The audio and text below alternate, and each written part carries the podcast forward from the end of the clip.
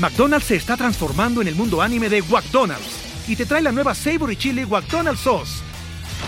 Los mejores sabores se unen en esta legendaria salsa para que tus diez-piece Chicken Wack Nuggets, papitas y Sprite se conviertan en un meal ultra poderoso. Desbloquea un manga con tu meal y disfruta de un corto de anime cada semana. Solo en Wagdonald's. ¡Badabababa! ¡Go! En McDonald's participantes por tiempo limitado hasta agotar existencias.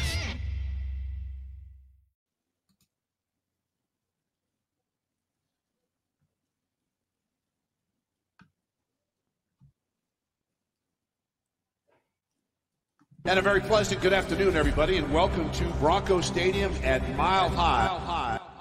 Bienvenidos al Broncast. This place is insane. El show de Primero y Diez dedicado a los Denver Broncos. This is rocking this place right now. You show up here, you feel it. It's an exciting time. Players love it, and I know the fans do. Noticias, opinión y análisis en un ambiente de amigos unidos por la afición al equipo de la milla alta. Con Sofía Ramírez, Andrés de Cesarte, Fernando Pacheco y Jorge Tinajero. Comienza el Broncast.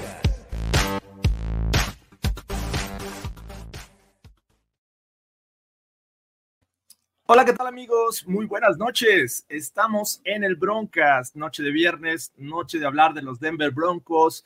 Y pues hay mucha información alrededor de este equipo y sobre todo pues también estamos de fiesta porque eh, se dio una de las noticias a mitad de semana que creo que a todos los fans nos ponen muy felices, pero ya hablaremos de eso y entraremos de lleno a toda la información. Antes de continuar quiero eh, darle la bienvenida a Sofía Ramírez. ¿Cómo estás, Sofía? Bien emocionada de estar aquí, hablar de las grandes noticias que tenemos y bueno, es Victory Week todavía, entonces aún mejor.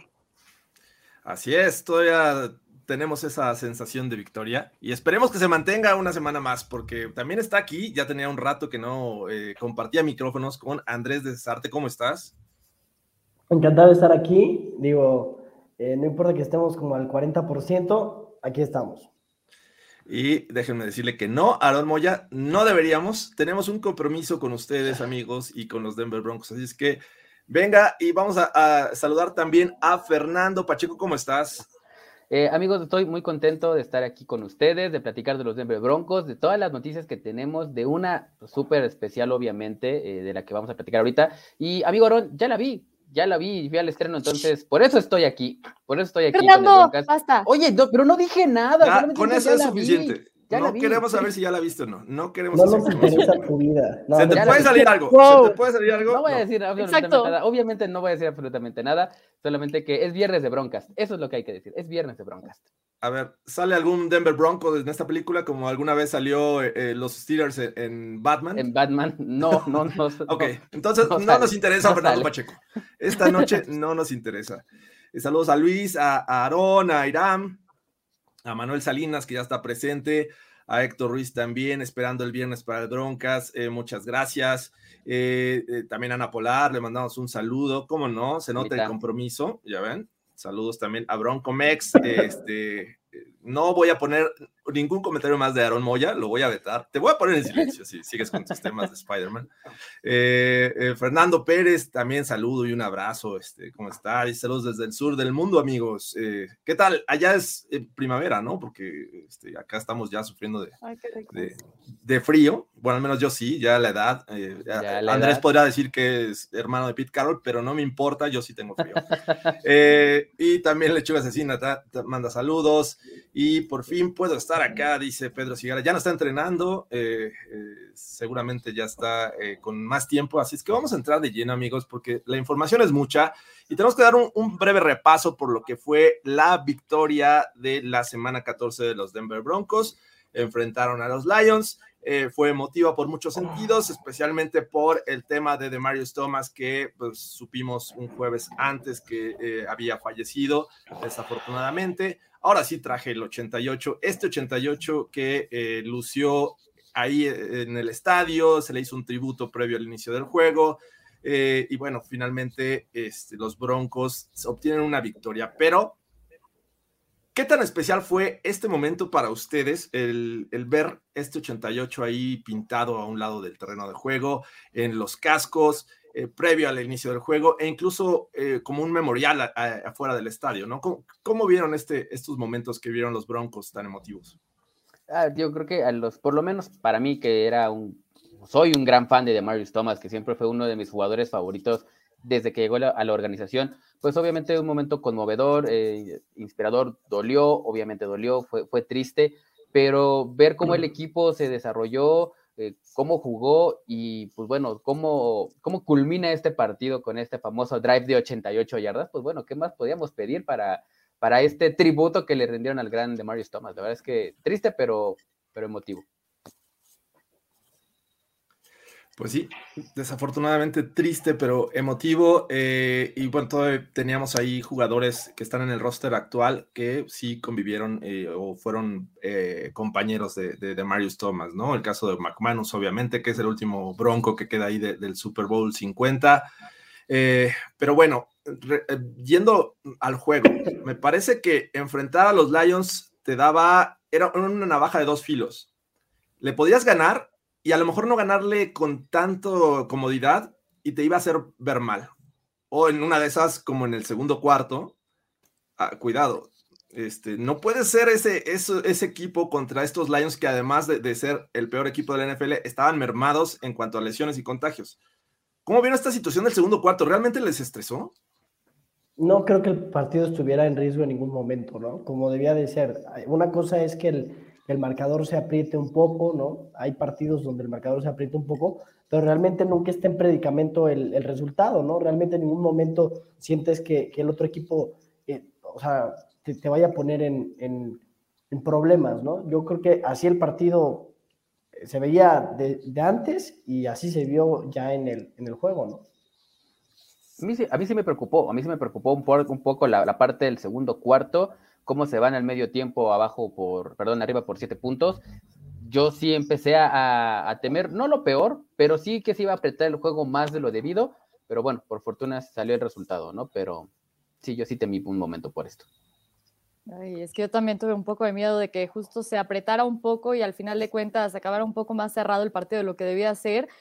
Y más justo si el defense no está apretando, dejó de apretar tantito en cierto momento, dices, bueno, entonces regresarán al inicio, eh, confías en la ofensiva para que haga su trabajo, esto se va a descontrolar un poco. Y sí, o sea, yo creo que al final de cuentas el partido todavía está bajo el control de los Broncos y no se está saliendo del lugar, pero sí dices, ¿qué debo de esperar? ¿Que, que se salga de las manos y acaben los Broncos ganando por tres cuando deberían de ganar por diez?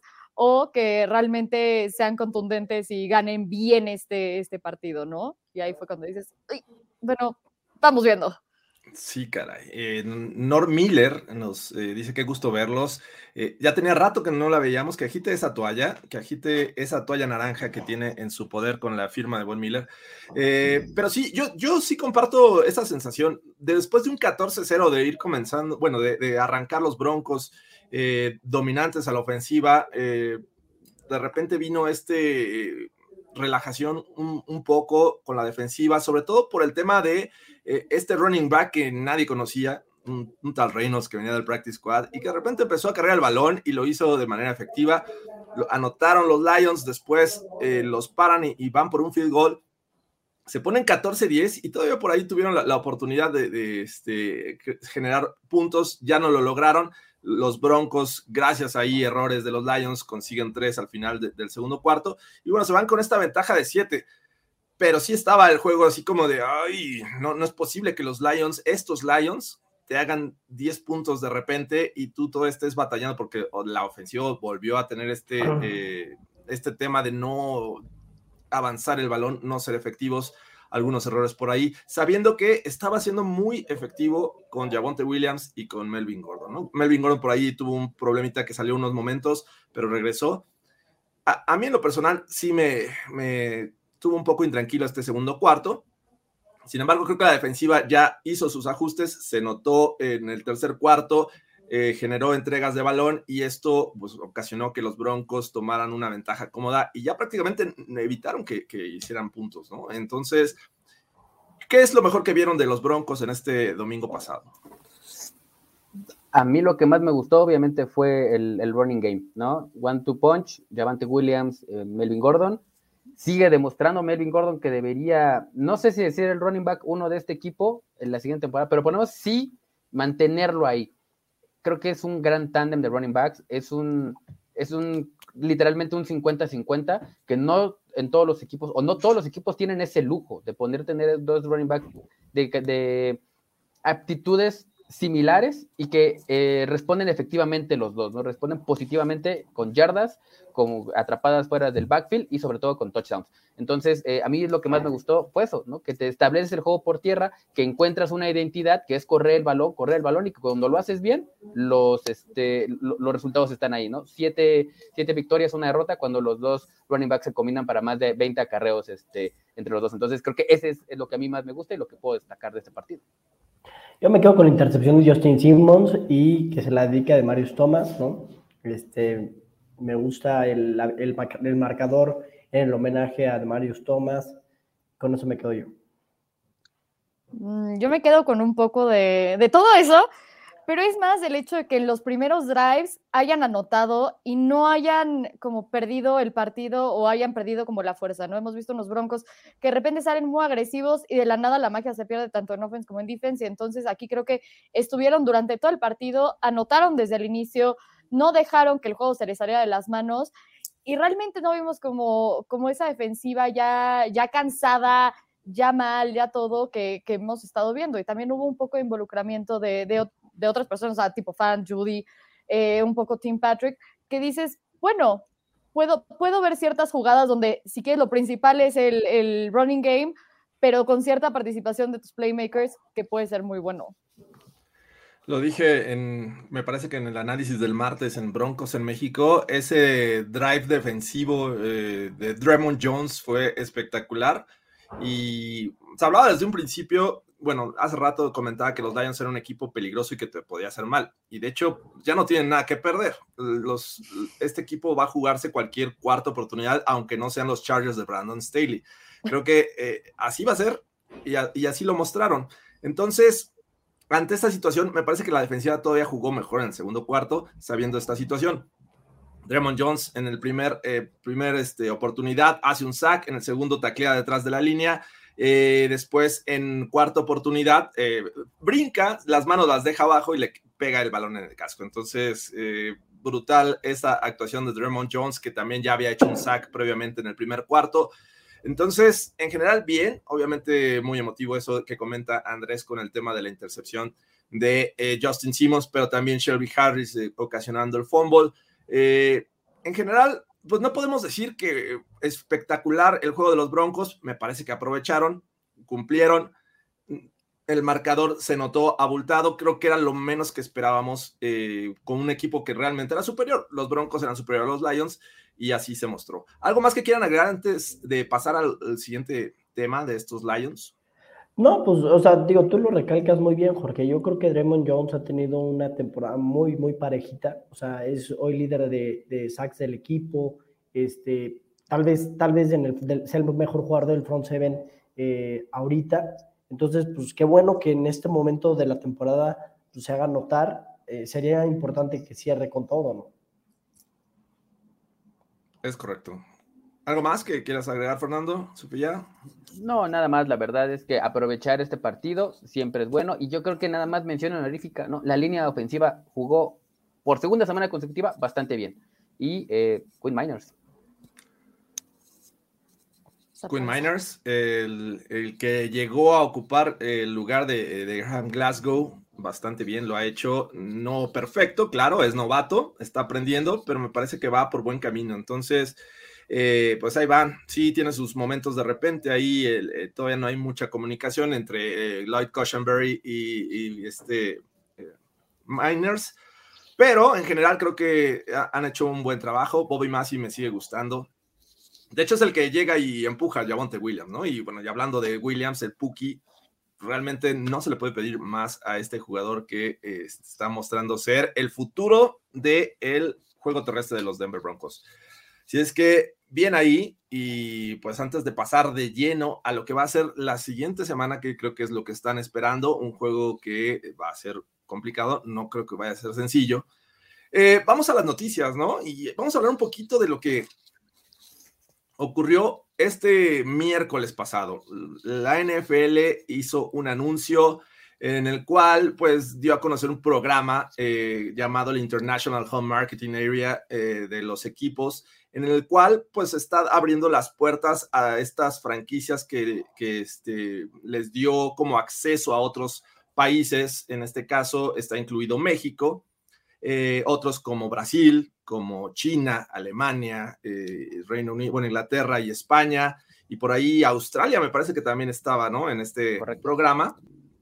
Y bueno, creo que los fans debemos estar felices por el tema de los Denver Broncos, porque ellos fueron asignados al mercado de México, es decir, ellos van a tener su, su libertad de, de hacer enganche con la afición, el famoso engagement.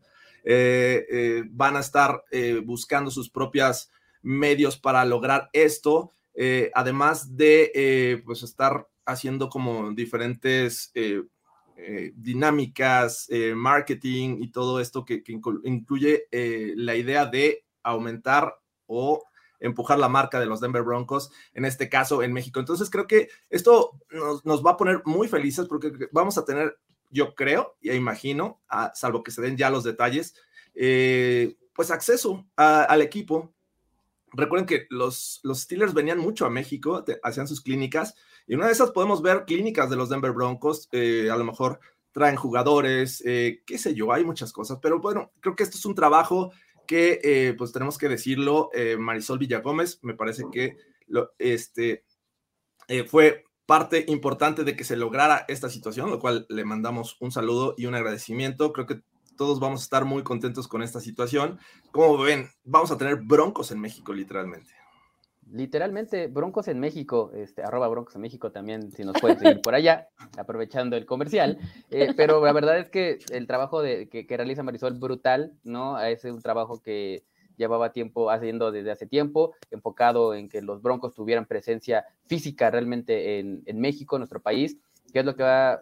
Tuvimos oportunidad también de estar ahí en la, en la, en la conferencia de prensa cuando estaba Britney Bowlen y, y precisamente y Marisol, y la cual comentaban algunos aspectos, ¿no? Entre ellos, destacar que probablemente a, a, tengamos training camps en, eh, del equipo aquí en la Ciudad de México o en México, no sabemos bien este, en qué partes. Y algo muy importante de lo, que, de lo que mencionó Britney fue la posibilidad de un juego, y que ellos quieren que realmente los Denver Broncos vengan a jugar un, un partido A, a territorio mexicano. Creo que eso sería eh, la cereza del pastel de todo este eh, expansión que, que tiene el equipo en nuestro país, ¿no? Tanto eh, con mercancía, tanto con medios, tanto el contenido en español que, que se pretende hacer con el equipo. Entonces creo que es una gran, una gran, gran noticia para todos los fans que no han podido o no han tenido la oportunidad de, de viajar a Denver y disfrutar de esa experiencia. Bueno, ahora vamos a tenerla aquí en México ya de manera física, se va a poder vivir de una manera diferente.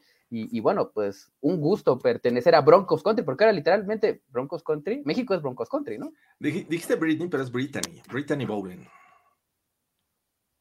Britney Bowlen, ¿no? No sé, bueno, Britney, Miss Bowlen, Miss Bowlen, Britney, un, un, disculpe, Britney, disculpe, disculpe usted, Miss Bowlen.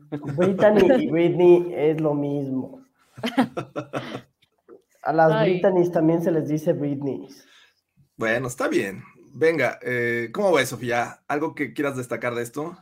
Ah, yo estoy súper emocionada. Habrá un mundo de posibilidades para los Broncos, para todo el mundo. Creo que realmente no sé detalles de toda la planeación, pero creo que el hecho de involucrar un país en un plan que dicen que es de cinco años, solo puedo imaginar muchísimas cosas, ok, la tienda, el partido, clínicas y todo eso. Realmente que los fans mexicanos tengan acceso, eh, crear nuevos fans, que esta comunidad sea lo más grande, que la gente pueda tener algo en vivo, contacto más cercano, no sé, yo estoy muy emocionada, soy la persona más feliz de esto, y más porque es eso, ¿no? Es mi país con mi equipo, cuando muchos otros ni aplicaron, ni se los dieron, o están en el otro lado del universo, y aquí justo los Broncos, entonces yo estoy muy, muy feliz.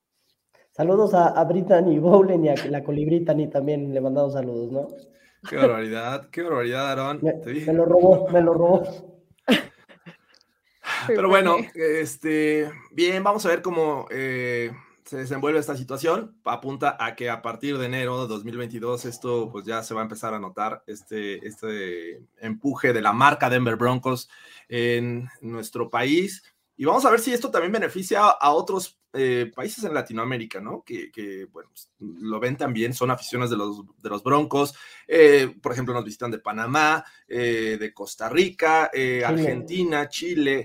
Ah, hay mucha afición en el resto de Latinoamérica y esperemos que también ellos sean beneficiados de alguna manera, ya por la cercanía, el idioma, etcétera. Así es que, pues, qué padre, vamos a tener Broncos y ojalá sí, de verdad, en algún momento no muy lejano tengamos un juego en, en México. No sé si en el Estadio Azteca, eh, eventualmente a lo mejor en Monterrey.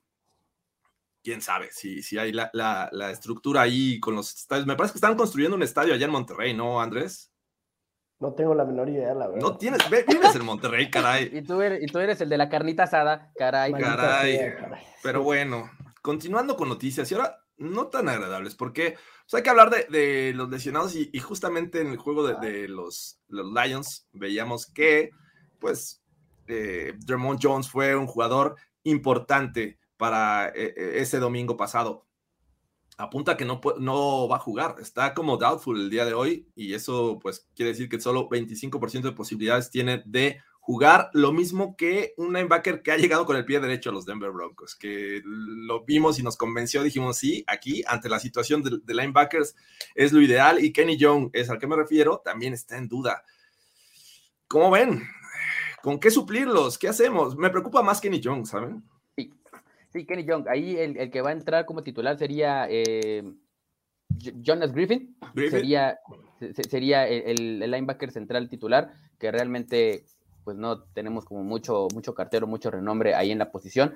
Seguimos teniendo eh, esa posición de muy, muy flaca, el depth chart es muy, muy débil, y sobre todo, eh, de, coincido contigo, George, ¿no? Si, si me puedes elegir entre cuál pesa más, obviamente las dos pesan, pero creo que la de Kenny Young es sumamente importante, sobre todo porque vas a enfrentar a, a un, a un tight end como es C J. Uzomah, que es muy bueno, es muy bueno, Uzomah. Y aparte...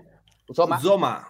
Uzomah. Y, Y, este, y, y, y hoy, hoy, hoy, hoy viene como muy políticamente correcto Andrés, ¿no? Corrigiéndonos a todos el, el vocabulario. Y, no, yo, yo te corregí cara. La de Britney. Britney. Es, espérame, se llama Brittany, pero digo, si tú ya te llevas así, está bien, dile Britney. Pero oh, es... bueno. Free Britney. O dile Brit, o Britney, o como quieras. Miss Bowlen, Miss Bowlen, caray. Miss Bowlen. Miss Jefecita Bowlen. De mi vida. Jefecita, exacto. Por favor, este... ¿estás preocupado de C J. Uzomah? ¿De verdad, Fernando?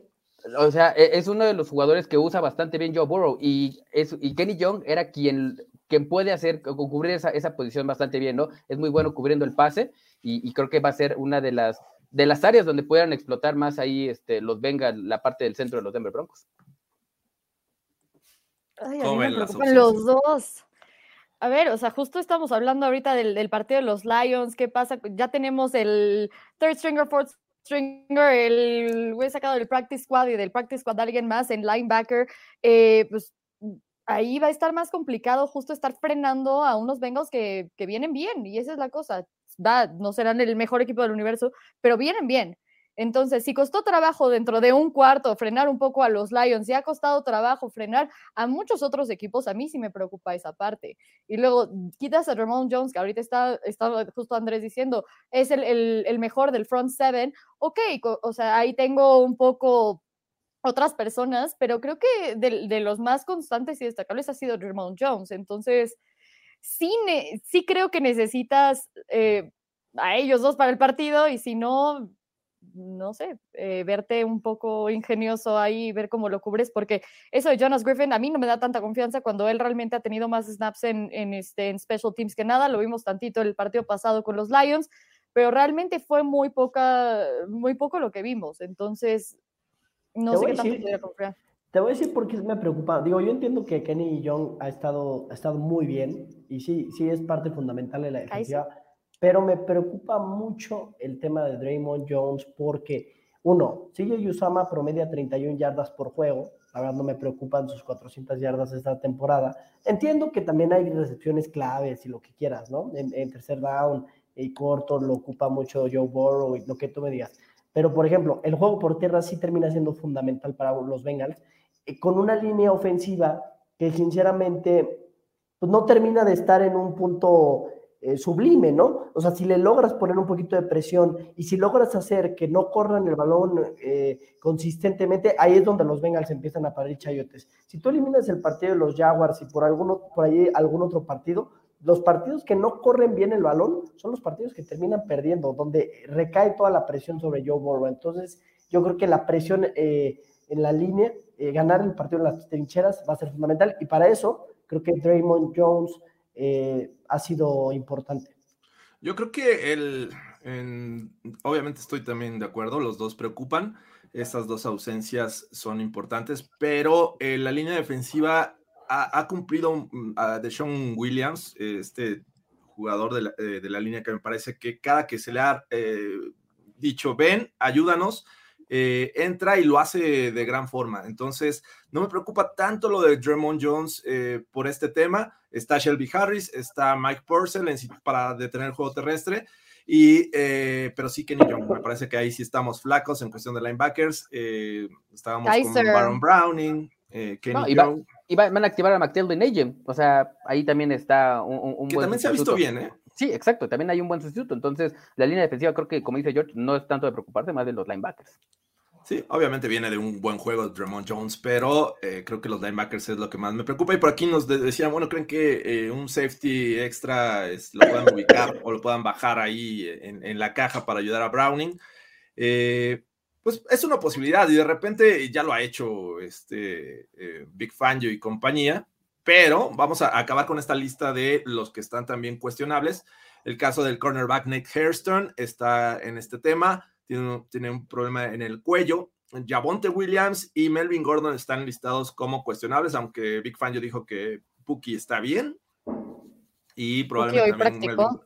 Exacto. Y bueno, Melvin Gordon sigue con este tema de, de la cadera y, y el dedo que se lesionó el juego contra los Lions. También Shelby Harris tiene ahí un tema en el tobillo, eh, Kareem Jackson en la espalda, Bobby Massie, que estuvo jugando bien en, contra los Lions, también en la cadera, y Caden Stearns, que es ese safety que a mí me gusta mucho que lo pongan en la caja. Eh, pero bueno, vamos a ver, estos están en duda, no quiere decir que ya están descartados ni que ya están seguros para jugar, simplemente están en duda para el juego y hay que estar muy al pendiente porque mañana sale otro reporte y algunos hasta el mero día del juego vamos a saber si son activados o no. Entonces, bueno, eso es el tema de lesionados. Ahora sí ya vamos a entrar de lleno a lo que va a ser el juego el próximo domingo. Un juego que tiene altas implicaciones de playoffs. ¿Por qué? Pues porque los Bengals y los Broncos están con el mismo récord, así como otros muchos más equipos como los eh, estaban... Los eh, Colts, me parece que también están con siete seis. Sí. Eh, eh, y los Browns también están con siete seis, que les acaban de mover el juego. Ahora, háganme, ¿cómo les cae esto? Los Broncos tuvieron que jugar con, con Kendall Hinton. Sí. Y los Browns y los, y los Washington Football Team dijeron, no, vamos a moverles el juego. O sea, ¿qué está pasando? ¿Cómo se sienten? Eh, o sea, siento que pasó la, la vez pasada, ¿no? El año pasado también, no a nosotros, nos hicieron jugar con el practice squad wide receiver como quarterback, pero pues también pasó que nos dejaron sin, sin bye week, que a los Steelers les movieron el partido siete veces, que movieron el partido de nosotros contra los Pats, entonces, pero justo es la parte, ¿no? O sea, yo sí lo veo diferente, porque decían, si hay un riesgo de propagación donde realmente sea un health hazard o algo de, de seguridad realmente, entonces ya lo movemos. Pero habían sido muy, muy estrictos, o sea, en esta temporada no había pasado, no, no había tantos contagios, dijeron no lo voy a mover, hasta que pues de repente ves que son cuatro equipos donde ya tienes el nada, o sea, realmente ya iban a agarrar personas de la calle para decir, oye, ¿puedes jugar? O sea, ¿quieres ser parte de los Browns? ¿Quieres, quieres jugar este domingo, este sábado, algo? Pues, o sea, sí... Entiendo el enojo, pero también digo, ah, lo hicieron antes, o sea, más bien es, me estás cortando mi semana y chance, ya no puedo ver Spider-Man a esa hora porque ahora voy a ver la N F L. Mira, creo que al final estos, estos partidos que se están moviendo tienen implicaciones o pudiera tener implicaciones de playoffs, entonces tampoco podías dejar a, de ser protagonista y, y decir, bueno, pues no va o, o juega con... Eh, vuelvo a citar por segunda semana a, a consecutiva a Sofía Ramírez a jugar con el jugador random número cuarenta y tres. Siempre aplica. Este, cuando, cuando, cuando este, cuando tienes implicaciones de playoffs, ¿no? Y, y e importantes. Entonces, pues, creo que la liga perdía más el, el no reprogramar estos partidos. Molesta, pues bueno, pues creo que ya sabíamos, la, el año de la temporada pasada fue completamente, pasó de todo, fue muy loca, entonces pues ya no me hace sentido. Sí, eso sí hay que reconocerlo, ¿no? Al principio de la, de la temporada la liga dijo que si había eh, contagios extremos no se iba a reprogramar eh, ningún partido, y creo que ese es el tema, ¿no? Están siendo, están siendo contradictorios en lo que se establece al principio de la temporada y siendo muy enérgicos, y ahorita pues ya eh, toman otra decisión. Insisto, el, el tema de los playoffs y, y, de, y, y de verlo como negocio implica mucho, pero pues que sean coherentes con lo que se dice desde el principio. Sí, eso que lo, que lo analicen antes de, de, de arrancar la temporada. Era muy, era muy normal pensar que en invierno podían llegar contagios masivos y pudieran tener que eh, mover, este, ¿cómo se llama?, algunos partidos, porque hay que decirlo también, los protocolos se han aflojado a partir de la vacunación y todo esto, entonces pues claro que, que iba, iba a haber ciertos focos por ahí. Entonces, sí, sí, yo estoy de acuerdo con Fernando. Es terrible que sean, que, que manden un mensaje y después hagan otra cosa. Esto pues, obviamente genera que la gente critique y que diga que a unos sí y a otros no. no. Y es que el, el tema ahí, digo, nadie prevía ni puede ver el futuro y decir va a haber una variante mucho más contagiosa, que no sabemos claro. si va a funcionar con las vacunas o no. Entonces, ahora existe, hay que tomar medidas, que me parece también era muy irreal que, que hubiesen dicho ese, esa situación de me prefiero que se cancele el juego a reprogramarlos, porque también tienes un tema comercial ahí que tienes que respetar, ¿no? El caso de las eh, transmisiones con las televisoras, en algunos casos será N F L Network, ok, pasa, es tu propio negocio, pero los otros compromisos me parece que era difícil de eh, saltártelos y decir, pues no va a haber juego, muchachos, gracias, y ya vemos cómo, cómo nos va la siguiente temporada. Sí. Entonces, bueno, creo que hicieron los ajustes, fueron demasiados contagios, es una realidad. Eh, de repente vinieron esta situación con los Browns, bueno, los Rams empezaron, los Browns, eh, lo, eh, Washington también es una situación complicada y pues, bueno, van a tener descanso. Los Broncos no lo tuvieron hace un año y que cuando no había ni siquiera vacunas, y lo entiendo perfectamente, es otro escenario, otro, otra situación, pero bueno, así es la vida. eh, pero bueno, vamos a la pregunta que tengo yo, porque yo sí tengo muchas dudas para este juego. ¿Es un deseo o una realidad que se le pueda ganar al, a Cincinnati? Una realidad, totalmente. Venga, ¿por qué? Porque creo que este, este equipo sabe parar la, el juego por tierra, el juego terrestre. Tenemos una secundaria competente. La, la línea ofensiva de los Bengals no es necesariamente la mejor, ¿no? Si bien ha mejorado un poco, sigue teniendo muchos problemas si le pones un poquito de presión. Eh, y, y, y al final, Joe Burrow, a pesar de que es un muy buen quarterback, creo que no puede cargar solo con el peso de la ofensiva. Necesita correr el balón, ¿no? Entonces yo creo que, dicho esto, tenemos posibilidades de ganar el juego. Pero no, no se te hace... A ver, eh, acabamos de sufrir con Reynolds, eh, un miembro del Practice Squad de los Lions, y ahora enfrentar a Joe Mixon... Eh, No sé, eh, ese es mi tema, ¿no? ¿Qué tan bueno van a ser deteniendo el juego terrestre? Que me parece clave. Eh, y ahorita vamos a, a las claves del juego, pero me parece que es fundamental frenar lo que hacen con Joe Mixon. Para mí, para mí es un deseo, y, y no quiero sonar eh, pesimista, pero algo que estamos viendo de estos Denver Broncos es que, como lo mencionábamos o lo llevamos mencionando, es que ya tienen una identidad que es correr el balón. Y los Cincinnati Bengals es, eh, está en el top cinco de defensivas deteniendo la carrera. Entonces, eso creo que va a ser un tema, ¿no? ¿Cómo vas a moverle el balón a estos Bengals si, si son muy buenos eh, deteniendo el juego terrestre? Obviamente vas a tener que, que echar mano más de Teddy Bridgewater. Esperemos que, que, no se, que no se le recargue el partido en su brazo, porque entonces podemos entrar en problemas. Estoy de acuerdo con lo que dice Andrés, ¿no? Tal vez Joe Burrow y, y, esta, y esta ofensiva de los Bengals no puede ser, o, o no es tan explosiva. Lo, lo, lo mejor que tienen es, es del, lado, del lado defensivo, pero si empiezas a recargar el partido en Teddy Bridgewater, ahí pudieras meterte en un poco de problemas. Entonces, eh, yo lo veo como deseo, porque además eh, creo que estamos... o la, la gente sigue pensando que los Bengals es un equipo al que se le tiene que ganar, cuando en la realidad es que es un equipo con récord positivo y que tiene aspiraciones para jugar, para, para, para llegar a playoffs. Entonces se vuelve todavía más complicado. Entonces eh, yo lo veo como deseo. A pesar de que creo que se puede ganar, yo lo veo como deseo. No, yo, sí. Perdón. O sea, yo también creo que es un poco deseo, pero al mismo tiempo creo que es ganable. O sea, yo lo veo como deseo porque pues, al final de cuentas, sí, no me voy a ir como gorda en tobogán otra vez y decir, sí, es que acabamos de ganar un partido treinta y ocho a diez. Pues sí, pero era contra los Lions y aparte estaban, o sea, venían de, de enfermedad, venían de todo. Y hay partes que te cuestan trabajo todavía. Entonces, por más que hayan encontrado su identidad, pues sí, tu identidad, justo en el matchup contra los Bengals, no sé qué tanto le puedas correr, ya sabes. Y entonces, si le dejas en la mano de Teddy Bridgewater, entonces eh, vas a seguir corriendo porque Pookie es muy bueno este, deshaciéndose de personas y cargándolas en su espalda y llevándoselas por otras diez yardas. Va, pero eso no te va a funcionar de la misma manera que te va a funcionar contra la, la defensiva de los, de los Lions u otras. Entonces, ahí vas a necesitar un poco más de pase.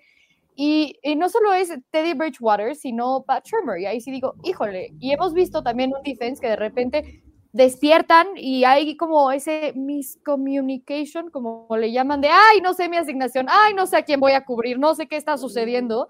Y entonces, justo aquí creo que el margen de error es muy pequeño y no sé qué tanto, y hemos visto muchas veces esa presión de los Denver Broncos de decir, este es el juego que tienes que ganar, lo pierden.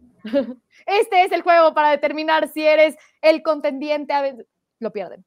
Y eso pasó con los Ravens, pasó con los Steelers, pasó con los Browns en televisión internacional, pasó ahorita con Filadelfia, entonces eh, no sé qué pensar ahí, siento que es ganable, también tienen unas lesiones importantes los Bengals que, que los, que los este, Broncos pueden aprovechar, sí se puede, pero no creo que vaya a ser fácil. No, yo, yo, yo estoy de acuerdo, a ver, a ver, por ahí Jorge, la pregunta fue, ¿es ganable o es un deseo? ¿De qué es ganable? Creo que es ganable, o sea, no, no es... O sea, por ejemplo, contra los Chiefs yo no lo veía ganable, la verdad. Yo creí que no íbamos a ganarlo este, y, y realmente no estuvimos cerca de ganarlo. Este partido me parece que lo podemos ganar. Ya la otra, lo demás, lo que bien, lo que bien expuso Fernando es otra cosa, ¿no? Sí, y, y bueno, yo también, yo, yo, yo sí eh, tengo dudas de este juego. Me, me generan muchas dudas porque ya lo mencionaron, el tema de irregularidad me parece que está en los Denver Broncos, pero también en los Bengals. No sabes qué esperar de ambos equipos juego tras juego. Hemos visto unos Bengals destrozar a, a los Steelers, pero también los hemos visto perder contra los Jets, contra su segundo, o no, su, si era su segundo o tercer quarterback, no recuerdo. Eh, o sea, no estaba eh, Zach Wilson, eh, me parece que era White el que estaba en ese momento que gana eh, este, contra este equipo de los Bengals. Y, y así hay ejemplos de los dos equipos, ¿no? Ya los mencionó Sofía, el caso de los Broncos, los Bengals también han tenido sus situaciones, pero también hay problemas y me parece clave la situación de Riley Reef, que ya lo mandaron al I R, y también de Chidobe Awuzie, que es parte de la defensiva secundaria de estos Bengals, que no está por temas del bicho. Así es que eh, sí me genera muchas dudas, porque no tengo un estándar claro de lo que pueden presentar los Broncos a la ofensiva. Pueden ser tan dominantes por tierra como de repente decir, vamos a darle tres acarreos por cuarto a cada uno y listo. O sea, se acabó. Se desaparecen y dejan el, el juego en manos de, de Teddy B, que en ocasiones te puede decir, aquí estoy, te rescato el juego, y en otras dices, ¿qué está pasando? Entonces, sí, es, es, son bien irregulares hasta este momento estos dos equipos. Fíjate que sí. También coincido con lo que decía Sofi de, de este Pat Shurmur, pero también creo que Teddy Bridgewater, o sea, es, es muy impreciso, por ahí un pase contra los Lions, y eso no es la primera vez que lo hace en el slant, tira... ¿Cómo se llama? ¿Cómo se, eh, eh, poco eh, on target? O sea, de repente hay muchos pases, eh, incluso lo que era su especialidad, que era la zona corta, estás viendo luego pases que no están on target, o sea, no sé, yo, yo tampoco, yo el, el hecho de poner ahorita, en esta, a estas alturas de la temporada, el partido en manos de T V, me hace pensar, podemos despedirnos de la postemporada.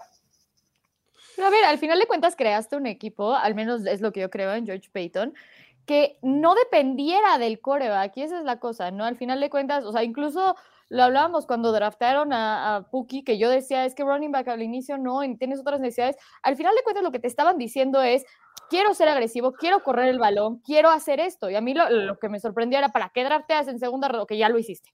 ¿Para qué lo drafteas en segunda ronda? Subes por él, no lo utilizas. Ya lo están utilizando, te están diciendo desde antes quiénes quieren ser. Y, y es eso, o sea, y crearon un, un equipo a, en la parte defensiva que no dependiera de, del quarterback. y crearon un equipo en la ofensiva que tampoco dependiera totalmente del quarterback, donde necesitabas nada más alguien mediocre para lograrlo. Y es el problema, que en muchas ocasiones eso no lo hemos visto como llevarse totalmente bien como debía de ser, pero ese era el plan desde un inicio. Tienes algo medianamente bien que funciona lo suficiente para que no te quedes fuera de los partidos o que pierdas por este hombre. Y eso lo dijimos por meses. Así fue construido este, este partido, no para dejarle todo en el brazo a, a Teddy Bridgewater y depender de él en el último segundo para que te saque un partido en el último drive. Porque no va a pasar. Te, pero ¿para qué te da armar un equipo que no depende del quarterback? ¿Para qué te da? O sea, no, pero a ver, encontrar las, las excepciones de la regla, como por ejemplo los cuarenta y nueve ers que llegan al Super Bowl con Jimmy Garoppolo.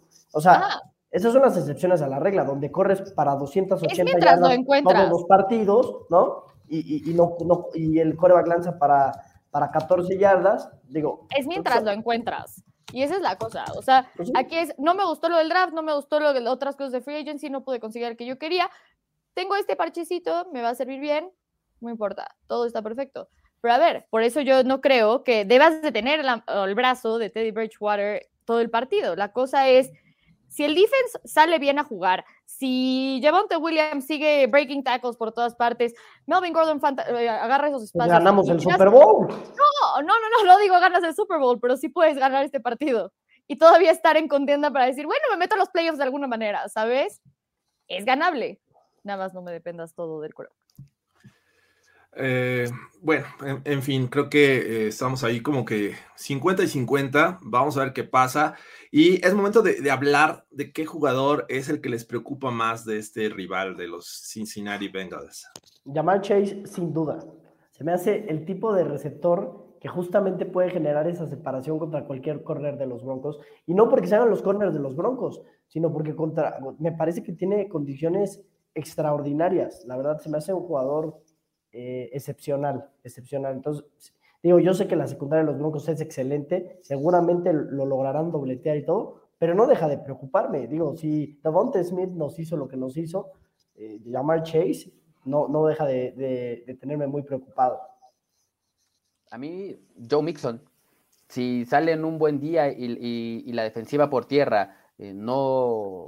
No, no, no hace clic de inmediato, te puede correr para más de cien yardas tranquilamente, ¿no? Ya lo hizo ahí el, el backup de Miles Sanders con Filadelfia, lo hizo el mismo este, Jalen Hurts, lo estaba haciendo Reynolds la semana pasada. Entonces, estos hay, hay running backs que pueden encenderse y, y correrle la vida. El mismo, el mismo Najee Harris, ¿no? Les corre para más de cien yardas a, a los Broncos.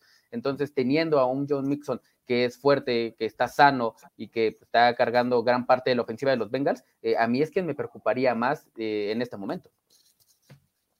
¿Tú, Sofía? Es que yo tengo que decir Joe Burrow, realmente. Al final de cuentas, depende de eso, y creo que yo esperaba que realmente lo mataran con esa línea ofensiva, que no pudiera conectar también, y creo que se ha visto muy bien esta temporada, ha tenido pases muy buenos, y esa conexión con T. Higgins creo que también puede ser preocupante. Entonces, pues sí, yo me quedo ahí. Todos, me, todos se fueron por la, la ofensiva, o sea, y entiendo el punto. Creo que los Broncos, lo mejor que podemos argumentar que tienen es unidad defensiva. Entonces, Ja'Marr Chase, creo que se antoja mucho eh, este enfrentamiento novato contra novato, ¿no? Eh, Patrick Surtain contra Ja'Marr Chase, me parece que ese va a ser eh, a, un duelo a seguir, eh, hay que decirlo, me, me interesa mucho, me intriga, y creo que es un momento de probar eh, a Patrick Surtain una vez más. Eh, Cierto, eh, Joe Mixon también te puede hacer mucho daño. Eh, si le das esa oportunidad, me parece que te pueden eh, dominar, te pueden hacer acá, este, drives largos y eh, terminar en puntos. Creo que también es preocupante. Y Joe, y Joe Burrow está jugando muy bien, eh, hay que decirlo. Este jugador de, de ser un novato hace un año y después de venir una lesión, creo que es una de las principales razones por las cuales los Bengals están en este momento peleando en playoffs. Y bueno, eso también, el, el sentido de urgencia, bueno, ahorita hablamos de eso, el sentido de urgencia de, de quién le, le, le urge más ganar este juego, pero eh, también hay que voltear a la defensiva de los Bengals. Otra de las grandes razones por las que los Bengals han ganado muchos juegos este año, no han sido los que tradicionalmente habíamos conocido en previas temporadas, es esta defensiva, ¿no? Está eh, Eli Apple, está Jermaine Pratt, está Trey Hendrickson. Me parece que Trey Hendrickson, la, la semana pasada me parece que salió lesionado contra los Niners, no sé si va a estar, pero de que está, creo que hay que tener cuidado con Trey Hendrickson. Es un pass rusher muy bueno, lo demostró con los Saints y ha sido brutalmente sí efectivo contra los Bengals. Entonces, atención, porque creo que es un gran reto para el tackle que le, va, le vaya a poner, ya sea eh, Garrett Bowles o sea Bobby Massie, que si juega, me parece que va a ser un gran reto. Entonces, yo me voy eh, por el lado defensivo. Es el jugador que creo que puede hacer estragos y puede causar errores en Teddy B, y eso sí me preocupa bastante. Eh, el siguiente tema que teníamos preparado para esta eh, noche es claves para obtener la victoria. ¿Cuáles son, desde su perspectiva, las claves que necesita aplicar los Denver Broncos para ganar este domingo? Yo creo que para parar la carrera tiene que ser una clave. O sea, digo, yo sé que no funcionó contra los Ravens, ¿no? Que dijeron, decíamos que nos gane Lamar con el brazo y nos ganó Lamar con el brazo. Pues bueno, aquí nos lo tiene que ganar Joe Burrow, que sí lo creo. Creo que hay que detener la carrera y hay que enfocarse en, en que el, el, el partido recaiga en las manos de Joe Burrow y hay que poner presión eh, a, a Burrow. Para mí es establecer el juego por tierra. El juego por tierra va a ser fundamental para que los Broncos puedan seguir eh, generando oportunidades para anotar. No puedes dejar eh, en brazo de, de Teddy Bridgewater el partido, precisamente por la gran defensiva que tienen los Bengals. A pesar de que no tienen grande renombre y que la, la, la parte más eh, débil, por así decirlo, de esta... de esta defensiva es la, la, la, la zona de, la, de, la, de los linebackers, es, tienen una buena secundaria. Entonces, si tú empiezas a depender de más en Teddy Bridgewater, esto se podría complicar bastante. Yo creo que establecer el juego por tierra bien y pronto es lo que tienen que hacer los Broncos para que pudiera este, salir con, con la victoria el, el domingo. Ok, yo creo que justo la parte defensiva, ¿no? Meter presión un poco a Joe Burrow, eh, tiene lesiones en la línea ofensiva, de por sí no es tan buena, y ok, él es bueno bajo presión, se ha visto mucho mejor de lo que yo esperaba, y ha sabido sacar cosas con las piernas y con el brazo, pero creo que realmente la presión que puede hacer eh, el equipo de los Broncos, Eh, puede hacer que cometa ciertos errores. Hemos visto intercepciones en partidos anteriores y ahí le puede dar una oportunidad a la secundaria de hacer muy buenas cosas y ahí emparejar un poco el juego. Entonces... Yo, yo voy por el lado, bueno, tengo varias preocupaciones, pero creo que una de las claves es proteger bien a Teddy B. Me voy por el mismo eh, tema de Trey Hendrickson, porque no solamente es él, es Hubbard también. Creo que hacen una gran pareja.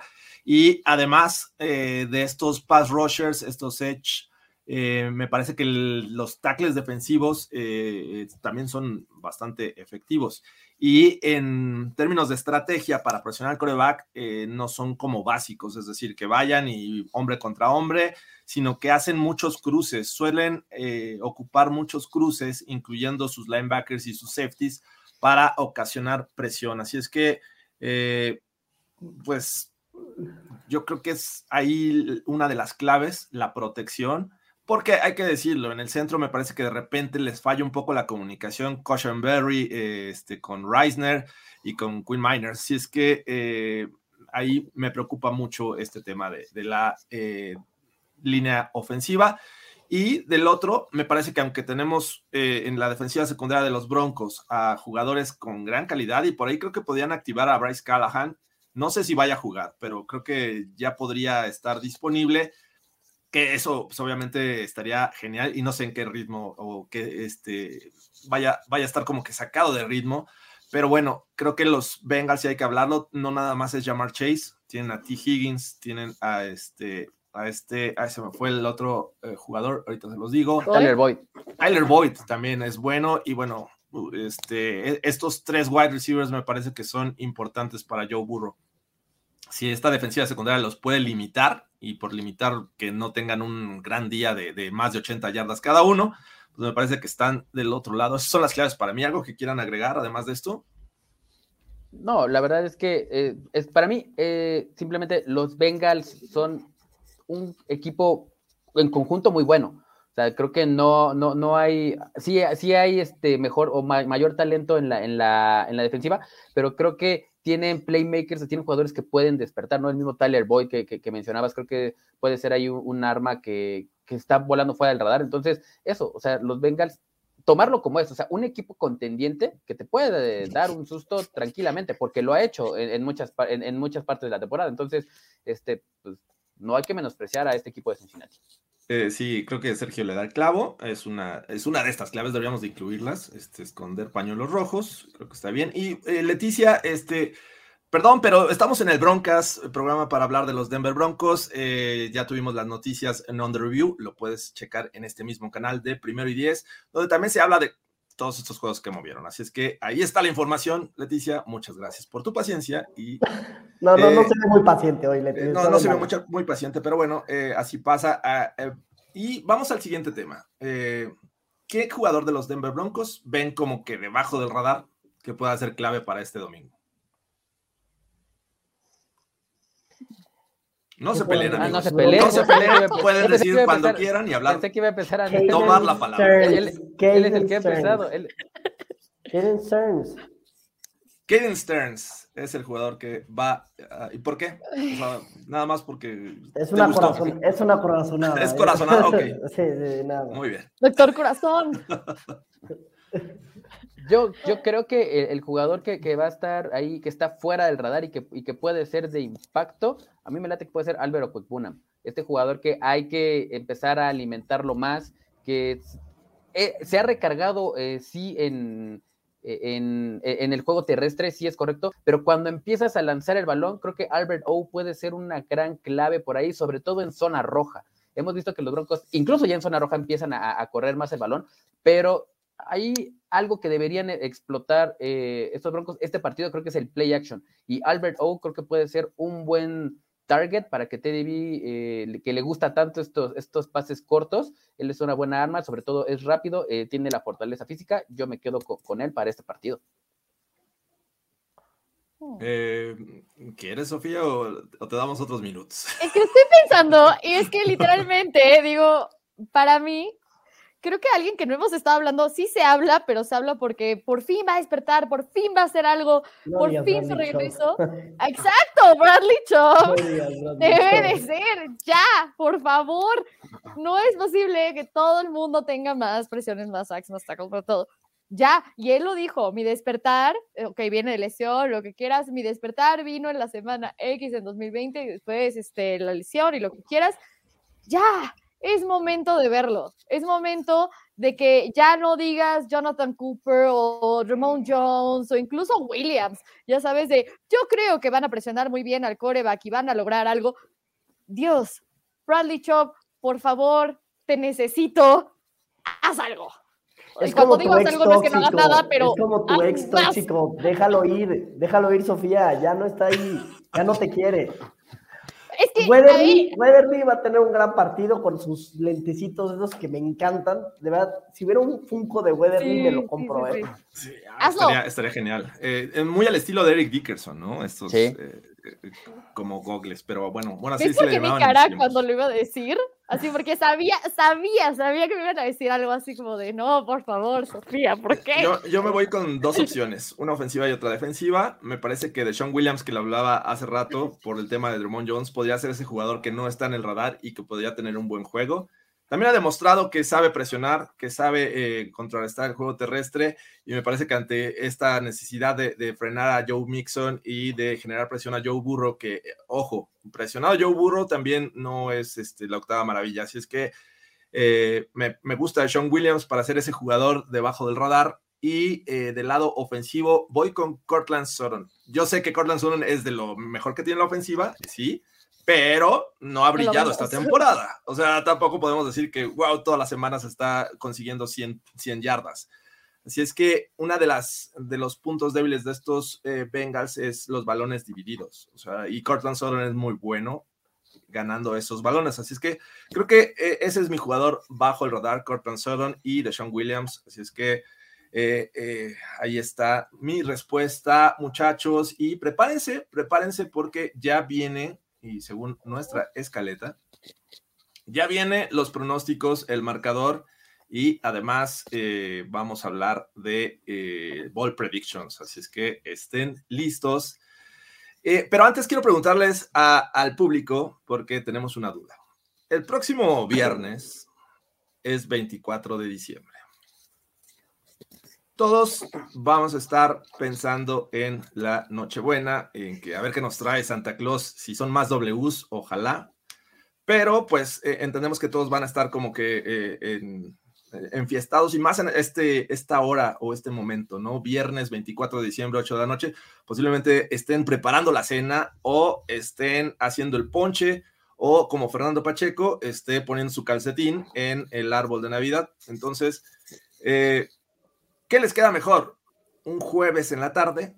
¿O adelantamos el viernes? Hacemos el esfuerzo de que salga el viernes, pero más temprano de lo habitual. Así es que pónganlo en los comentarios, amigos, ¿qué les queda mejor? Y nosotros también vamos a ir viendo nuestra disponibilidad de tiempos, porque pues Sofía Ramírez tiene que hacer cosas. Eh, tiene que, tiene que bañar también el pavo. Tiene que inyectar el pavo desde una noche antes. Tengo que bañar Exacto. mis perros para que se puedan vestir de Little Devils. Eh, porque en Perroland, en, en, queremos en Perroland, claro, en Perroland obviamente los, los, los perros tienen que estar ahí este, presentes en la cena navideña. Tengo una cobija sí. de Navidad puesta en este momento en mis piernas.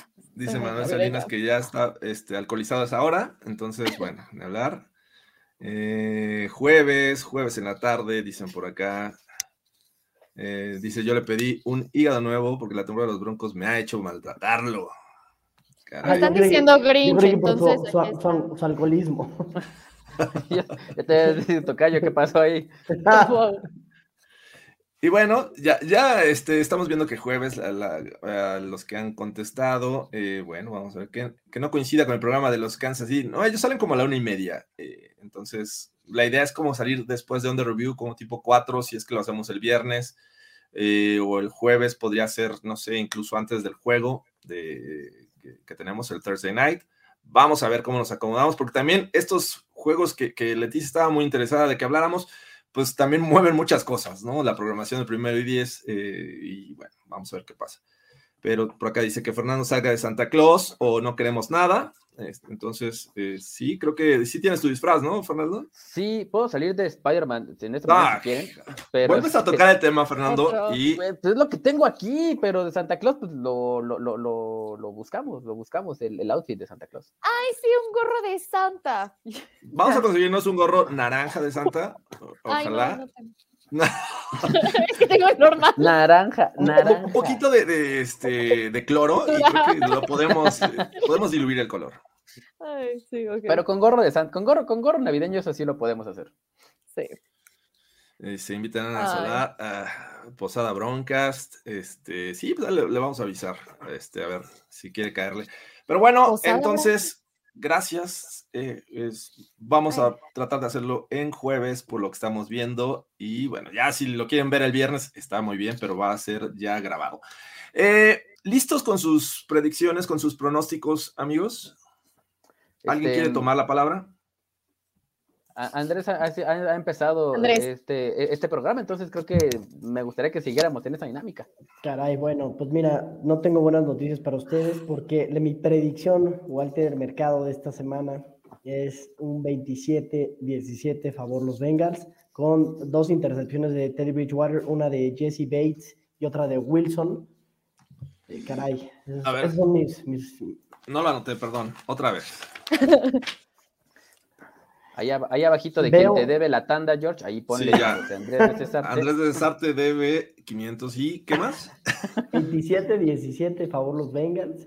veintisiete diecisiete Bengals. Este, con dos intercepciones de Teddy Bridgewater, una de Jesse Bates y otra de Logan Wilson. Bates y Wilson, ok. Esa es mi, mi, mi bold prediction de esta semana. Venga, ¿alguien más quiere...? ¿Quieren ir así ya con paquete completo o le metemos marcador y luego ball prediction como me digan? Como se sientan preparados, muchachos. Yo estoy pensando en el marcador y estoy pensando como un eh, treinta o treinta y uno de los Bengals y un veintisiete de los Broncos, donde creo que van a ser muy agresivos los dos justo porque están jugando los playoffs, y entonces va a ser el vamos a anotar cada que se pueda y como se pueda y vamos a tratar de hacer todo. Es lo que estoy viendo, con todo y buenos defense. treinta y uno veintisiete más o menos, entonces. ¿Ganan los Bengals? Sí, puso sí. Bengals. Perdón. No, no, no, está bien. Todavía, todavía ah, no, no, no va tu ball prediction. Hay libertad aquí, amigos. veinticuatro veinte, favor Denver. Bien, ok, ojalá. Eh, Broncos dieciocho, Cincinnati cuatro. Este, mira, nada más. Qué pronóstico tan... este dos safeties, o cómo lo logran. Sí, sí, sí, dos safeties. eh, dicen acá Fernando Parker. Ya, Aarón, ya. No, no puede ser. Te vas a hacer lo mismo que a, que a Fernando hace. Vuelven a decir algo de Spider-Man y los bloqueo. Yo no he dicho nada. No, pero te amenacé, te amenacé, te amenacé. treinta a veintiocho, barro de los Broncos, veintiuno a diecinueve Broncos, los Bengals pierden por punto extra fallado de eh, ir por conversión mm. y fallado. Okay, diecisiete a catorce, ganan los Broncos, partido muy cerrado. Y defensivo, ball prediction, otra vez, P S dos, una intercepción. Dos intercepciones de Patrick Surtain. Muy bien. ochenta y ocho cero para un, un segundo homenaje a Demaryius Thomas, como no, gracias. veintisiete dieciséis por acá, tres robos de balón de, de Denver. ¿Alguien está listo, amigos? Sí, ah, faltas pues yo, tú, Fernando. Sí, pues es que digo, si no quieren este, que, que, que, que opine, pues está bien, amigos. Perdón, pero perdón. pero hoy, hoy, yo, hoy yo me voy a sumar a, al optimismo. Hoy yo voy a, a decir que los Denver Broncos van a tener una segunda victoria, victoria consecutiva, back to back contra, voy a citar ahora a, al buen Vic Ayala, contra Gatitos Miau. Gatitos Miau. Gatitos Miau. Gatitos Miau. Así estaba poniendo el buen Vic ahí en, en su cuenta de Twitter este, la semana pasada contra los Bengals. Entonces yo creo que eh, se vacunan otra vez otros gatos. Me voy a quedar con lo que dice la línea. La, la línea ahorita dice que los Broncos son favoritos por tres puntos y yo lo voy a ver así también. Eh, los Broncos ganan veintitrés veinte en casa. Y mi bold prediction es que este partido va a terminar con un strip sack de Steven Weatherly. La gafa.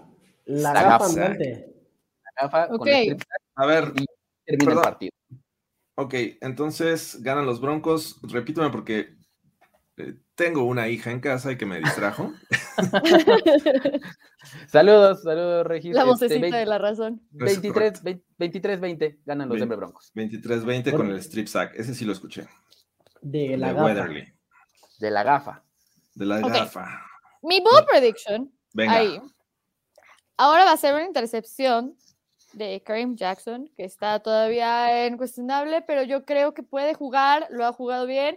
Y merece una intercepción. Y que ahora vamos a ver el primer touchdown de Jerry Jeudy en la temporada. Primer T D de Jeudy. Ok. Yo perfecto, ya lo tengo. Dime. ¿El jarrón de atrás de ti, Sofía, es un Horcrux? Puede ser. Sería uno de mi mamá. Entonces le tendré que preguntar si parte de, de ella está ahí o no. Puede ser. Correcto. Ahora me toca a mí. Y aquí va mi, eh, yo también, mis esperanzas no están tan altas con los Broncos esta ocasión. Eh, y yo sé que necesitan ganar, digo, ya ganaron los Chiefs, por ahí muchos decían, no, que, que ganen lo, lo, los Chargers, no, que ganen los, los Chiefs, Chiefs. No, que necesitábamos. Entonces, bueno, este, ahí está, se dio la victoria de los Chiefs, pero creo que los Bengals también va a ser muy complicado y le doy la, la victoria a los Bengals esta ocasión. Y no creo que esté tan, tan, este... Tú pusiste por diez puntos, Andrés. Sofía, cuatro puntos. Yo creo que les voy a dar siete puntos de diferencia. Un veinticuatro diecisiete. Tres puntos menos de lo que dio Andrés. Así es que con eso me quedo. Y creo que de la parte positiva, creo que me voy por la misma línea de DeShawn Williams. Va a ser un sack. Un tackle for loss. Y además... Eh, va a desviar un pase. Yo de la parte positiva te diría que tenemos salud, pero no, no tenemos, así que la parte positiva el día de hoy. Pero esperemos, de verdad, y no importa que nuestras predicciones vayan en contra, eh, pues ojalá y que ganen los Broncos, es lo que queremos, porque eso los pondría con muchas posibilidades para este, llegar a playoffs, y, y una combinación de marcadores, ¿no? Obviamente tienes un rival directo, si le ganas a los Bengals, pues ya tienes un criterio de desempate a favor. Y bueno, esperando qué pasa con los Browns que juegan contra los Raiders eh, y también los Colts tienen juego difícil contra los Pats. Vamos a esperar. Y los Chargers pues ya per- perdieron, los podrían empatar y tenían, tienen el criterio de desempate a favor en este momento. Y si es que... vean el miércoles qué opinó un fan de los Bengals sobre cómo los Broncos pueden ganar este partido, ¿no? ¿Dónde podemos ver ese video? En Broncos en México. Okay. Así wow. Es que vaya. Wow. ¿Me estás diciendo que puedo ir a un canal de YouTube en este momento y ver un análisis del Broncos Bengals con un fan de los Bengals? Exacto, eso es lo que estoy tratando de decir. No en este momento, es terminando, terminando este video, ahora sí pueden ir a Broncos en México. No en este momento. Buen punto. Cáspita. Caracoles. Al, ¿Algo más que agregar, amigos, antes de despedirnos? Que nos sigan en Broncos en México, precisamente también por ahí tenemos, generamos contenido, estamos en Twitter, Facebook, Instagram y nuestro canal de YouTube. Y si se pueden suscribir al que tenemos en Twitch, estaría increíble porque es gratis con la cuenta de Amazon Prime. Entonces, eh, pues nada, síganos también por allá y gracias por, por escucharnos hoy, hoy viernes, pasar su viernes con nosotros. Gracias, la verdad es que eh, no es fácil que un viernes le dediquen eh, al Broncast. Es un horario complicado porque ya todos quieren deshacerse de las computadoras, ya terminó su jornada laboral, pero están aquí acompañándonos, así es que eso nos hace muy felices. Eh, saludos a Orson, estuvo bueno ese previo con el Bengals en cuarta y gol, dice Ana Polar. Sí, sí lo vio. Okay. Cuando, dicen, ¿sí lo veo? Cuando dicen Orson me acuerdo de La Granja y te acuerdas del pecerito Orson, crecí viéndolo, crecí viéndolo. Yo estoy en Panamá, pero sigo este canal de Broncos. Muchas gracias, Juan. Este, bienvenido seas aquí. Eh, recién subí un meme a Instagram, vayan a darle cariño, dice Fernando. Gracias, Fernando, por el, este, la labor que haces allá en Instagram. Y bueno, pues con esto nos despedimos. Muchas gracias, Sofía. No, muchas gracias a ustedes. Eh, me pueden escribir en Twitter a, en arroba Sofía R M Z ocho y vean lo que dijo Orson y lo que dije yo el miércoles, a ver cómo era el previo de este partido. Gracias por estar aquí. Y gracias a Andrés de Cesarte, que a pesar de sus problemas de salud está aquí presente. Es un verdadero placer estar de vuelta con ustedes. Perfecto. Los eventos sociales tan, tan importantes a los que tengo que asistir a veces no me permiten participar. El Broncast es un gran evento social. Pero mi salud, mi salud no es un problema. Dice eh, Ana Polar, ¿y qué hora es la rifa? Yo nada más vine a eso. Este, la rifa, rifa del cariño. Tigre. La rifa del Tigre es el domingo, ahí en Denver. El Tigre de Bengala. Exacto, el Tigre de Bengala, el Tigre de Bengala, eh, de Lion King. Eh, Fernando Pacheco, muchas gracias una vez más. Gracias, amigos, la verdad, este, un placer tenerte de regreso, amigo Andrés, la verdad es que ya te extrañábamos por este espacio y que estuviéramos los, los cuatro, siempre es divertido, y pues gracias, gracias George, Sofi, eh, a mí me pueden encontrar en Fer Pacheco cuarenta y tres, en Twitter, y pues ya hablé del contenido de Broncos de México, pero también sigan todos los canales de Primero y Diez, porque también aquí estamos, ¿no? Todos los canales de Primero y Diez, eh, el Broncas ya sale por aquí, eh, suscríbanse a, al canal de YouTube, que estamos por aquí, y visiten la página primero y diez punto com también, así es que gracias, amigos. Es correcto, esta noche no va a haber besos babeados este, por ah. temas de salud. No, no, no, tenemos gripa y conjuntivitis, olvídalo. ¿Para no. qué quieres besos? Este, Nadie cree eso. Usa cubrebocas, Andrés, no uses este pañal de mentón, como dicen en South Park. Este, pero bueno. Está buenísimo el especial. Yo, sí, yo de repente dije, ¿por qué especial? Fernando Pacheco tiene su bigote? Pero bueno, ya ese es otro tema, después lo analizaremos. Y vean, yo, vean, si no han visto el especial, el último especial, el, el de post-COVID, está increíble. Vean. Apenas véanlo, lo voy a ver. Véanlo, yo apenas véanlo. vi, pero bueno, South Park este, nos hace muy felices. Yo me despido también, soy Jorge Tinajero, me pueden seguir aquí justamente en arroba Jorge Tinajero eh, en Twitter e Instagram. Eh, gracias a todos una vez más. Ojalá ganen los Broncos, ojalá eh, den un paso firme hacia los playoffs y muchas felicidades a todos los fans de los Broncos que viven en México y en Latinoamérica porque vamos a tener presencia de los Denver Broncos aquí. Así es que gracias, amigos, un fuerte abrazo. Eh, vamos a, a... Estén pendientes en nuestras redes sociales, ahí vamos a anunciar qué día y qué hora vamos a hacer el Broncast posiblemente de las siguientes dos semanas porque después es treinta y uno. Entonces eh, son horarios y días difíciles. Pero bueno, gracias. Nos vemos hasta la próxima, amigos. Bye. Bye. Every fan knows the right player in the right position can be a game changer. Put LifeLock between your identity and identity thieves to monitor and alert you to threats you could miss. Plus, with a U S based restoration specialist on your team, you won't have to face drained accounts, fraudulent loans, or other losses from identity theft alone. all backed by the LifeLock Million Dollar Protection Package. Change the game on identity theft. Save up to twenty-five percent your first year at LifeLock dot com slash aware.